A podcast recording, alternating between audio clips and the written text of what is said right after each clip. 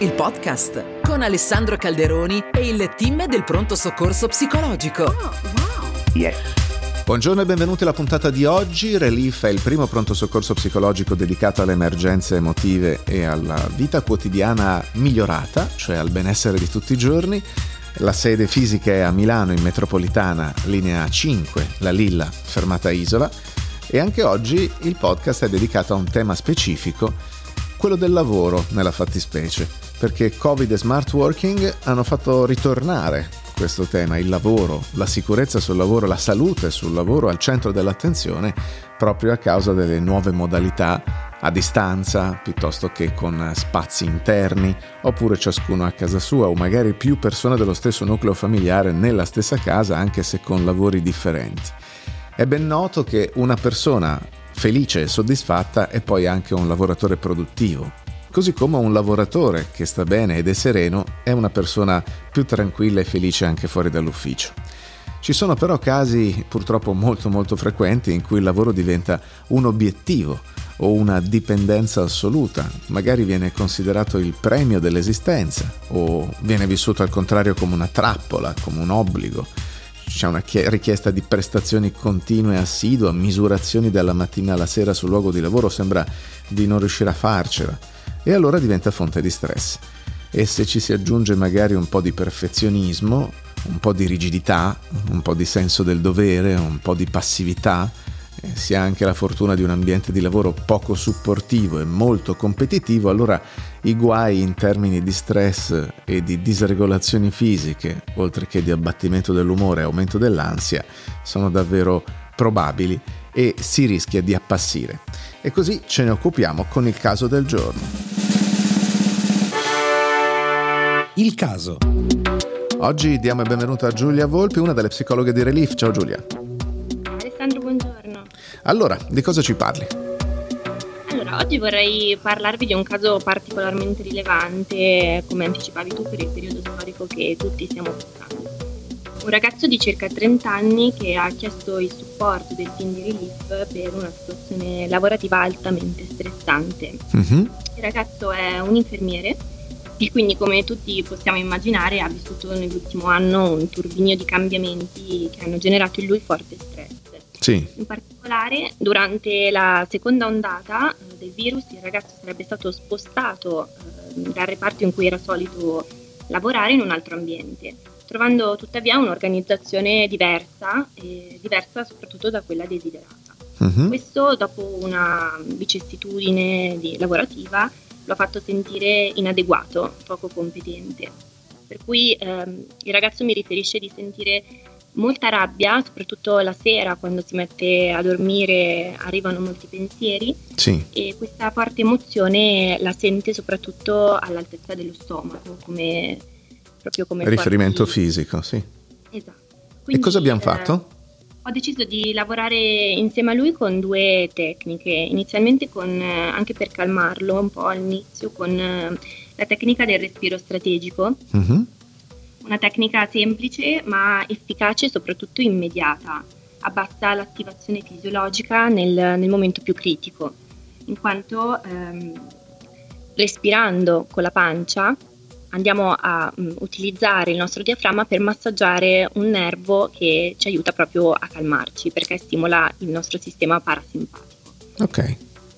Una volta fatto il respiro strategico e quindi il ragazzo era anche un po' più calmo, abbiamo utilizzato uno degli strumenti della nostra, se vogliamo chiamarla, cassetta degli attrezzi, uno strumento che si chiama Alpha Steam. Alpha Steam ehm, somministra una microcorrente transcraniale del tutto innocua che simula le onde alfa dominanti che il cervello assume eh, quando sta meditando. Per cui mh, mm, quello che succede è che inizialmente um, la persona comincia a provare una sensazione come fluida, uh-huh. seguita poi da una forma di profondo rilassamento.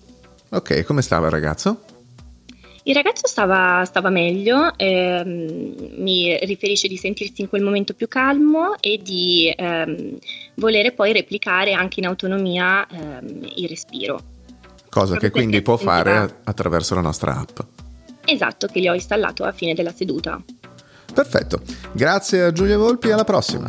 A te, ciao. Trucchi del mestiere. Vediamo qualche trucchettino che effettivamente possiamo utilizzare per migliorare la situazione del nostro stress lavorativo o quello delle persone che lavorano con noi o per noi.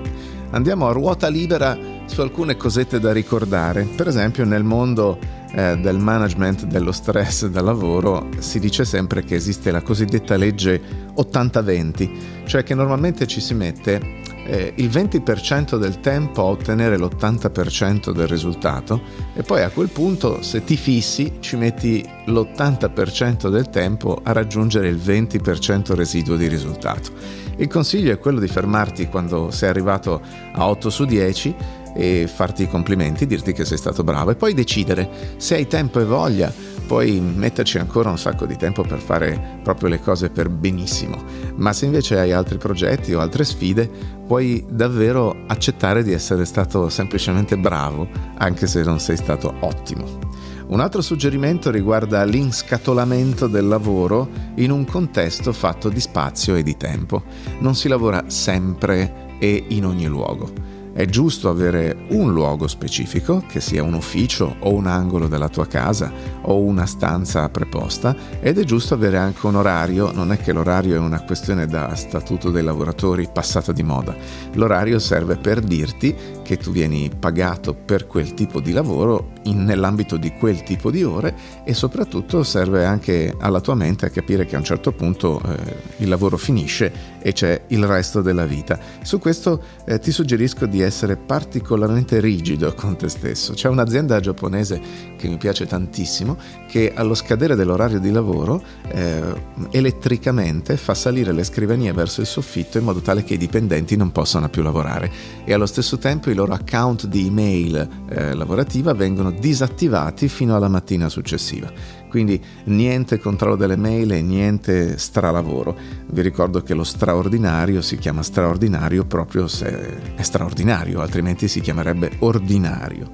Poi c'è una matrice divertente da ricordare, si chiama matrice di Eisenhower o matrice di urgenza e importanza, cioè a noi a volte sembra di dover fare tutto subito e che ci siano milioni di cose che dobbiamo fare.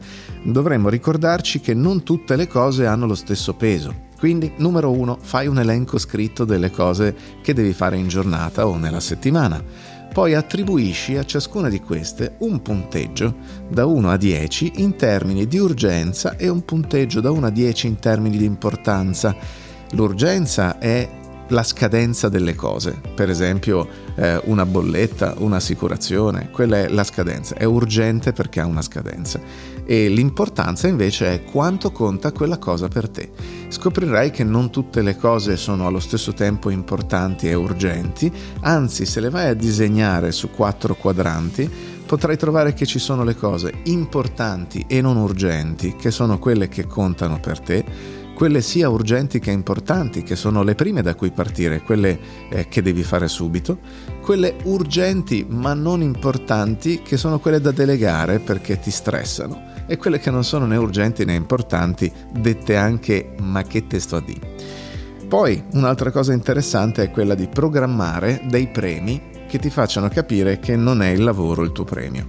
Quindi rendi molto piacevole il dopolavoro, fai cose che ti piacciono, organizza cose che ti piacciono, da solo, in compagnia, in coppia, in gruppo, Mm, pensa già a come sarà bello quando avrai finito la giornata e organizza anche a medio, eh, breve e lungo termine dei periodi di vacanza o delle cose che ti motivino ad arrivare fino a quel punto. Quando lavori non mangiare al PC o nella postazione di lavoro, cambia spazio e trovati dei momenti di pausa ogni ora, possibilmente non con caffè e sigaretta che aumentano lo stress, ma con acqua, movimento fisico e connessione sociale, possibilmente di persona. Inserisci ogni settimana piccoli cambiamenti nel tuo ambiente di lavoro, anche solo dettagli, in modo tale che il tuo cervello mantenga accesa l'esploratività e anche un pochino la capacità adattiva e poi ricordati che si lavora per prestigio, per significato, per soddisfazione e per denaro, quindi almeno uno di questi motivi deve essere acceso nella tua mente. Se ti accorgi che non stai lavorando per nessuno di questi motivi, chiediti se stai facendo il lavoro giusto. Bada a non spegnere mai il tuo senso di curiosità. Se sai già tutto, se non sei stimolato mai, se ti senti addormentato quando lavori, forse è il caso di pensare a come darti qualche stimolo nuovo. Se sei arrabbiatissimo, non tenertela dentro, perché è tossica la rabbia per te. Quindi esprimila verbalmente con grazia, dicendo proprio io sono irritato per questa serie di ragioni.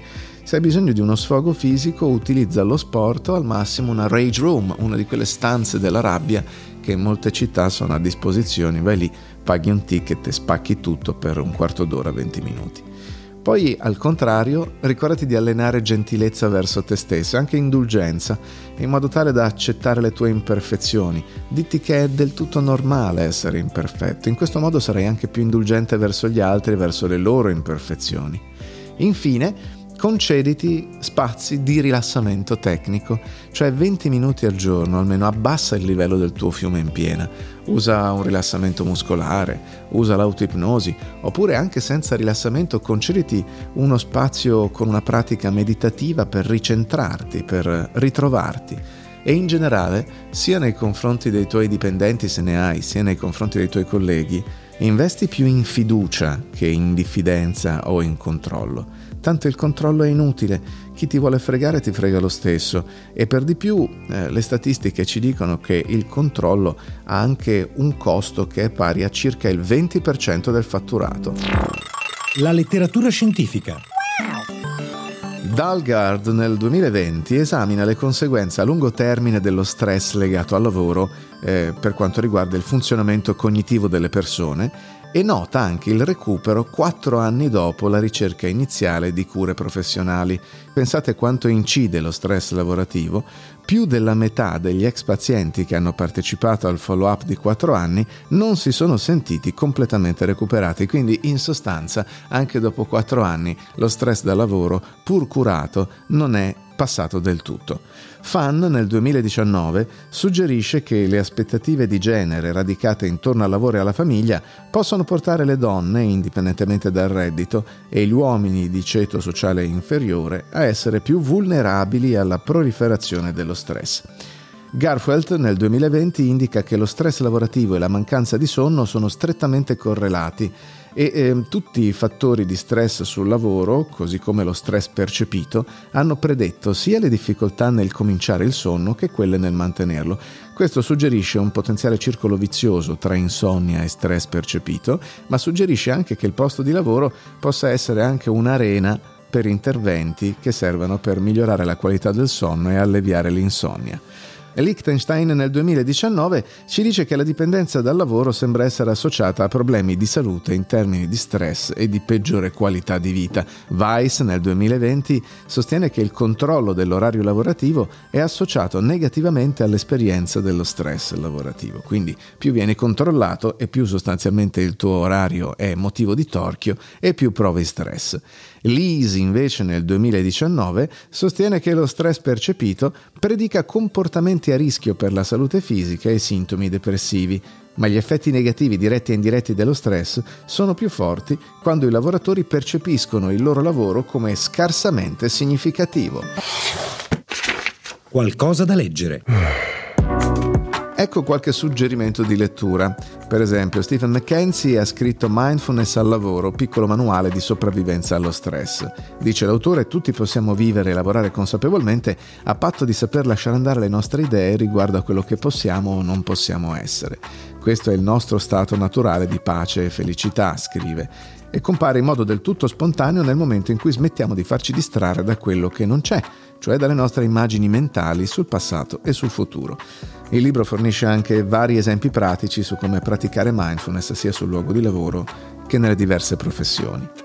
Stressati o sdraiati, questo è il titolo del libro di Antonella Salvatore, che spiega come comportarsi durante un colloquio quali errori evitare quando si cerca un lavoro, promuovendo l'attitudine alla pianificazione e insegnando a superare la visione a breve termine che la generazione di eh, ipergiovani di adesso ha ereditato per abbracciare la visione a lungo termine che invece è propria dei principali paesi industrializzati.